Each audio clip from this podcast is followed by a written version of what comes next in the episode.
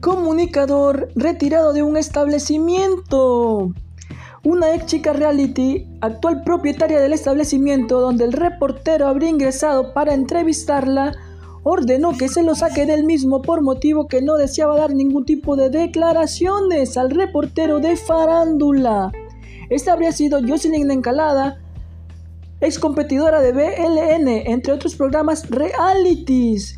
El periodista retirado sería identificado como Leonardo Quesada, apodado El Lacito, trabajador de Coavisa, panelista de los Hakers de la farándula.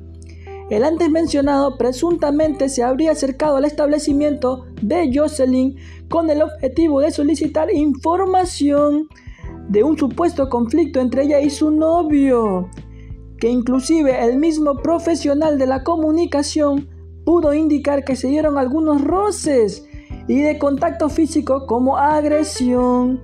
Inmediatamente el periodista, una vez dentro del local, procedería a ser retirado por uno de los guardias, a orden de Jocelyn, quien se habría comunicado con él por medio de gestos o señas.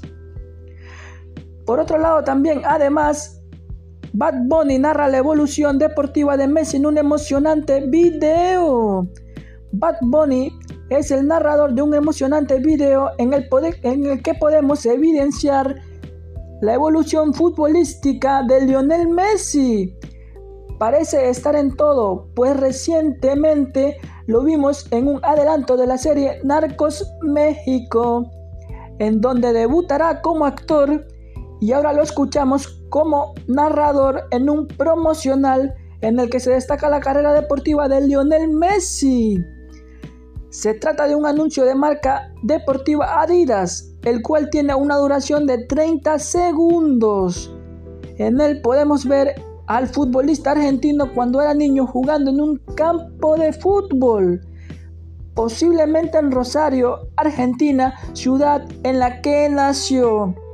Después vemos una secuencia en la que aparece Messi ya encumbrando como un profesional, vistiendo la playera de la selección de fútbol de Argentina, disputando encuentros en una Copa del Mundo, entrenando y recibiendo el balón de oro. Para ustedes, siempre informados, gracias por la atención brindada a cada uno de los oyentes. Reporta Cristo Aguirre hasta una próxima ocasión.